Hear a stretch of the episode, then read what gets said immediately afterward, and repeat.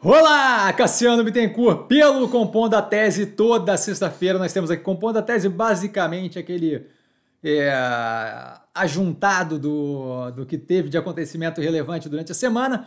Como sempre, começando com um disclaimer, o que eu falo aqui nada mais é do que a minha opinião sobre investimento, a forma como eu invisto, não é de qualquer forma, modo em geral, indicação de compra ou venda de qualquer ativo do mercado financeiro. Lembrando sempre aqui embaixo os links aqui para as notícias para dar uma puxada caso queiram expandir, aprofundar nas notícias. Acho que vale a pena, reforço, acompanhar a abertura de mercado todo dia, porque aqui, ali acaba tendo maior granularidade de tudo que acontece mais a fundo, tá? De qualquer forma, espero que vocês estejam prontos para o quarto trimestre de dois mil e vinte e dois. Semana que vem começa, de fato, a bateria de divulgação de resultados. A gente começou aí com aquecimento, Santander, Indústrias Romi e Cielo, mas agora, semana que vem, começa uma bateria animal de eh, liberação de resultado de empresa que deve carregar a gente até bem depois do carnaval, tá? Começamos ali com o Lula falando uma quantidade considerável de, de, de coisas que afetam o mercado, tá? Desde sugerir debate sobre a autonomia do Banco Central, que já veio ser negada pelo líder na Câmara, como não é algo que eles estão pensando, é, chamando o Campos Neto de a, aquele sujeito, algo do gênero, e bravata atrás de bravata, aquela... As falas belicosas ali, a retórica belicosa que não, não rende nada positivo, tá? Falando também algumas questões com relação à vontade de acelerar o acordo Mercosul-União Europeia, é, mas com algumas alterações, o que justamente a gente tem que avaliar o que tem em mente o governo, justamente para entender o quanto aquilo ali de fato vai alterar ou não o comércio internacional com a União Europeia, caso seja é, levado à frente, tá? O Marcos Duval, o senador, falando... dando um show de horrores aí, de inconsistência, fala uma coisa agora, aí desfala, aí não sei o que, e agora o Alexandre Moraes acabou de abrir, é, pediu um novo depoimento dele e abrir justamente investigação sobre ele. Então, novamente, aquele da Lita Dodói, não, não sei o que está acontecendo com aquela pessoa, mas mais um burburinho com relação a teve tentativa de golpe, não teve planejamento de golpe. Não acho que, acho que é algo que movimenta aí o cenário político mais de uma forma vergonhosa do que propriamente qualquer outra coisa. Lira foi reeleito presidente da Câmara com um recorde da história da Câmara, quatrocentos e sessenta e quatro votos. É, Pacheco conseguiu desbancar ali o Rogério Marinho, que já vinha com uma fraqueza considerável, quarenta e nove votos. Tá? Aqui eu acho que vale a, a compreensão de que Marinho tem uma soma ali que viabiliza a abertura de C P I com aqueles exatos trinta e dois é, votos, tá? Dado que a C P I é justamente um instrumento da minoria. E o Pacheco ali tem na lata, basicamente, se não me engano, quarenta e sete é o necessário para passar P E C, então fica uma coisa consideravelmente equilibrada, se isso daqui for algum indicativo de poderio de mando nos votos do Senado, tá? A Selic mantendo o Copom, é, o Copom mantendo a Selic em treze vírgula setenta e cinco, e nos Estados Unidos tivemos o Fed subindo zero vírgula vinte e cinco pontos nos juros de lá, se não me engano, mantendo em três vírgula cinco, é, mas vale a pena dar uma olhada mais a fundo, não lembro de cabeça, tá?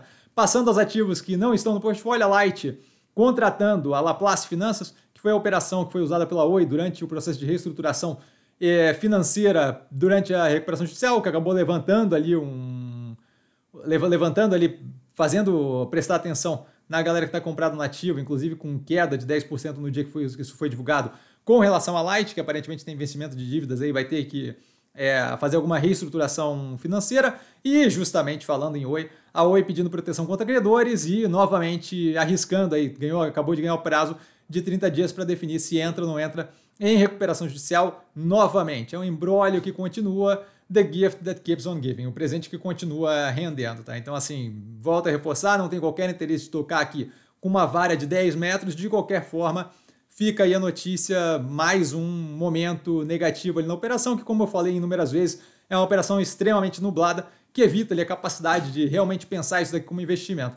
Passando aos ativos do portfólio, a Via mostrando ali o motor de crescimento agressivo da parte financeira, o Banque é, multiplicando o capital em quase sete vezes, tá? Aí a matéria aqui embaixo dá uma explicação melhor do que aquilo, do valor econômico, e a Minerva fechando a compra da B P U Meat no Uruguai, tá, uma planta uruguaia se tornando ali, se não me engano, a maior é, produtora de carne, se não houver nenhum problema regulatório lá, é a maior produtora de carne do Uruguai, tá, uma compra de quarenta milhões, a operação já entra rodando, então não é algo que deve afetar negativamente a alavancagem, de modo que a gente deve continuar recebendo aqueles dividendos gordinhos, cinquenta por cento do lucro, dado que não deve causar, ocasionar aqui o, o estouro ali de dois vírgula cinco vezes dívida líquida sobre EBITDA, como comentado, tá?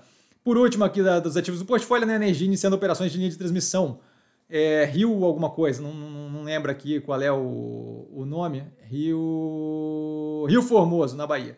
Tá? Então, mais uma fonte de geração de caixa mais forte ali para a Neoenergia. Nada que mova montanhas, mas é a continuidade da melhoria da operação. Indo para os podcasts, a gente tem o Prognosis da Bloomberg, nesse caso aqui com Covid Cures and Conspiracy Introducing the Deadly Cure. Não sei se é esse podcast efetivamente que vai tocar o The Deadly Cure, ou se isso daqui é uma propaganda e o início de um outro podcast. Isso eu vou ficar sabendo, eu aviso para vocês. Mas aqui tem um primeiro episódio muito interessante, tá? É, de modo que é, bem, bem, eu gostei bastante ali do, do, do episódio. Tá? Na sequência, The Journal com Hacking the Hackers. Basicamente, a gente tem um grupo de hackers é, chamado The Hive, que é muito famoso, que é um grupo que não tem qualquer nível de escrúpulo. Basicamente, eles fazem hacking as a service, então hacking como serviço. Eles provêm a estrutura toda de como hackear para terceiros que vão lá e efetivamente aplicam as ferramentas para fazer o, o, o, o, o para hackear sistemas, e basicamente eles atacam sem escrúpulo nenhum, desde hospital, escola, tanto faz, tá? E não estão nem aí para a consequência.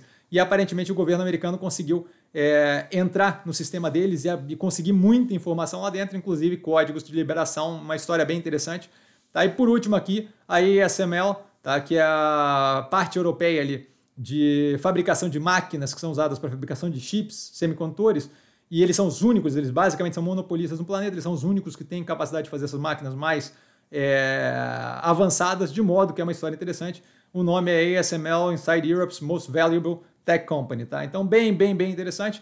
Acho que vale a pena dar uma olhada e volto a reforçar, galera, estejam preparados, estejam ready para...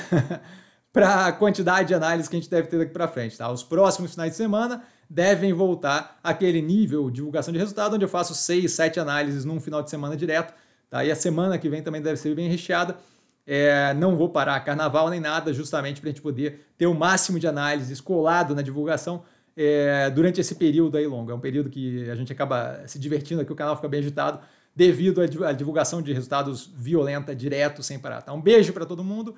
Bom final de semana para vocês, a gente se fala se acontecer alguma coisa amanhã no B E M, no... se, se vier acontecer alguma coisa, a gente nunca sabe, né? Nunca tem a previsão disso, é, se não, no Movimento da Semana no domingo, e aí justamente a semana que vem continua normalmente com o plus ali de várias análises, tá? Valeu, um grande beijo para todo mundo, bom final de semana, vale lembrar quem aprende a pensar bolsa opera com o melhor detalhe, precisando de mim, eu tô sempre no arroba investir com sim, não trazendo a pessoa amada como sempre, mas sempre lá tirando dúvida, valeu galera!